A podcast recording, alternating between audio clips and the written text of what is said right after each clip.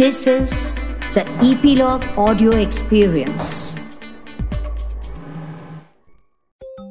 नमस्ते बच्चों।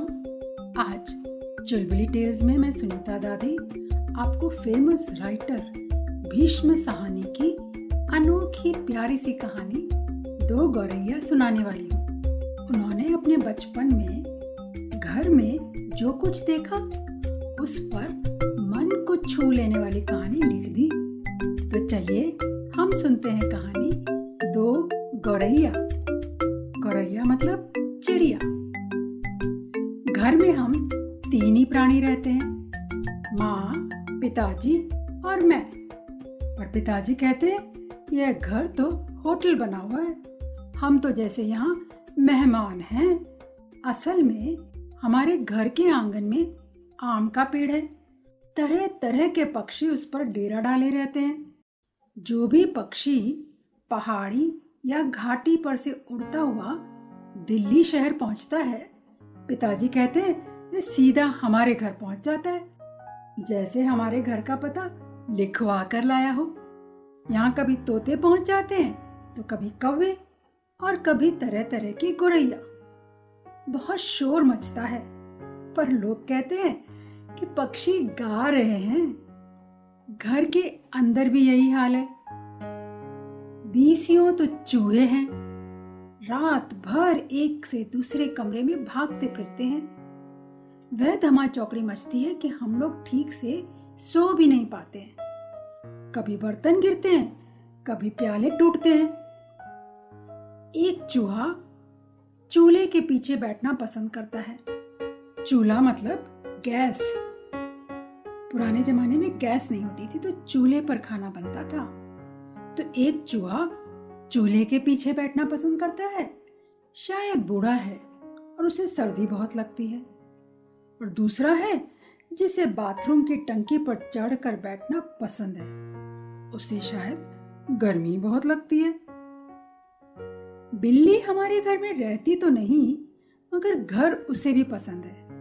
कभी कभी झाँक जाती है मन आया तो अंदर आकर दूध पी गई। ना मन आया तो बाहर से ही मियाँ फिर आऊँगी कहकर चली जाती है।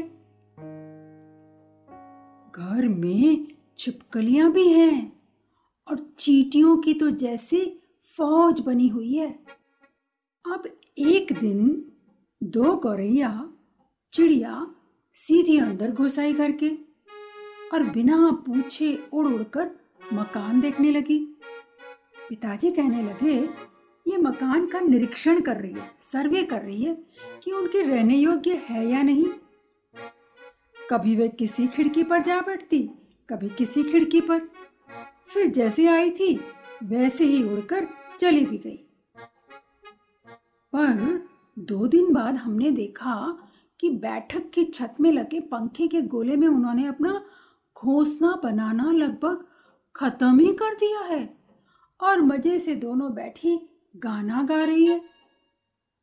ज़ाहिर है उनको घर पसंद आ गया था।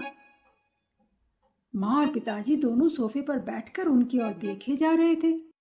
थोड़ी देर बाद माँ सिर हिलाकर बोली, अब तो ये नहीं उड़ेंगी। पहले इन्हें उड़ा देते तो उड़ जाती। अब तो इन्होंने घोंसला बना लिया है। इस पर पिताजी को गुस्सा आ गया। खड़े हुए और बोले, देखता हूँ, ये यहाँ कैसे रहती है? गोरैया मेरे आगे क्या चीज़ है? मैं अभी इनको निकाल कर बाहर करता हूँ। छोड़ो जी, चूहों को तो निकाल नहीं पाए। अब चिड़िया को निकालोगे? माँ ने चिढ़ते हुए कहा। माँ, कोई बात इस मूड में कहे तो पिताजी को और गुस्सा आ जाता है और वह समझते हैं कि माँ ने उनका मज़ाक उड़ाया है। मैं फ़ौरन उठ खड़े हुए और पंखे के नीचे जाकर ज़ोर ज़ोर से ताली बजाई और मुँह से श, श, कहा। फिर खड़े खड़े कूदने लगे कभी हाथ चलाते कभी श, श, करते। गौरैया ने घोंसले में से सिर निकालकर नीचे की ओर झाँक कर देखा और दोनों एक साथ ची ची करने लगे और माँ खिल खिलाकर हंसने लगी। माँ को भी ऐसे मौके पर हमेशा मज़ाक सूझता है। हंसकर बोली, चिड़िया एक दूसरे से पूछ रही है कि यह आदमी कौन है और नाच क्यों रहा है? अब पिताजी को ज़्यादा गुस्सा आ गया। गौरैया घोंसले में से निकलकर दूसरे पंखे के डहने पर जा बैठी। उन्हें पिताजी का नाचना जैसे बहुत पसंद आ रहा था। माँ फिर हंसने लगी।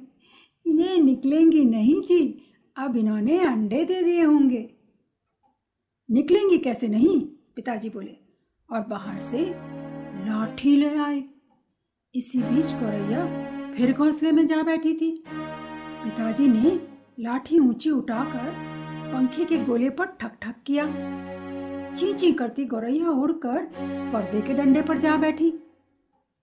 इतनी तकलीफ़ करने की क्या ज़रूरत थी? पंखा चला देते तो ये उड़ जाती। माँ ने हंसकर कहा, पिताजी लाठी उठाए, पर्दे के डंडे की ओर लपके, एक गौरैया उड़कर किचन के दरवाजे पर जा बैठी, दूसरी सीढ़ियों वाले दरवाजे पर। माँ फिर हंस दी तुम तो बड़े समझदार हो, सभी दरवाजे खुले हैं और तुम गौरैया को बाहर निकाल रहे हो। एक दरवाज़ा खुला छोड़ो, बाकी दरवाजे बंद कर दो। तभी ये निकलेंगी। अब पिताजी ने मुझे डांट कर कहा, तू खड़ा क्या देख रहा है? जा, दोनों दरवाजे बंद कर दे। मैंने भाग कर दोनों दरवाजे बंद कर दिए। केवल किचन वाला दरवाज़ा खुला रहा। पिताजी ने फिर लाठी उठाई। एक बार तो झूलती लाठी माँ के सिर पर लगते लगते बची।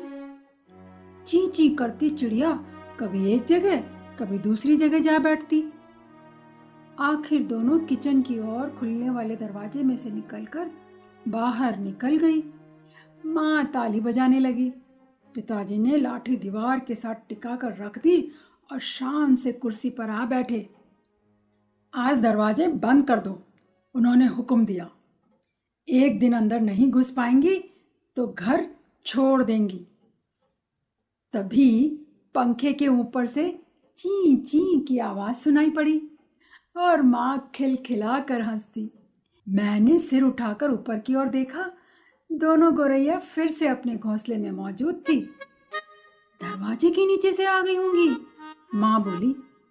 मैंने दरवाजे के नीचे देखा, सचमुच दरवाजे के नीचे थोड़ी थोड़ी जगह खाली थी। पिताजी को फिर गुस्सा आया। माँ मदद तो करती नहीं थी बैठी बैठी हंसे जा रही थी। अब तो पिताजी ने दरवाजे के नीचे कपड़े ठूस दिए। ताकि कहीं कोई छेद बचा नहीं रह जाए। और फिर लाठी झुलाते हुए चिड़िया पर टूट पड़े। चिड़िया ची ची करती फिर बाहर निकल गई। थोड़ी देर बाद वे फिर कमरे में मौजूद थी। अब की बार वे खिड़की में से आ गई थी, जिसका एक शीशा टूटा हुआ था। देखो जी, चिड़िया को मत निकालो, माँ ने अब की बार गंभीरता से कहा। अब तो इन्होंने अंडे भी दे दिए होंगे। अब ये यहाँ से नहीं जाएँगी।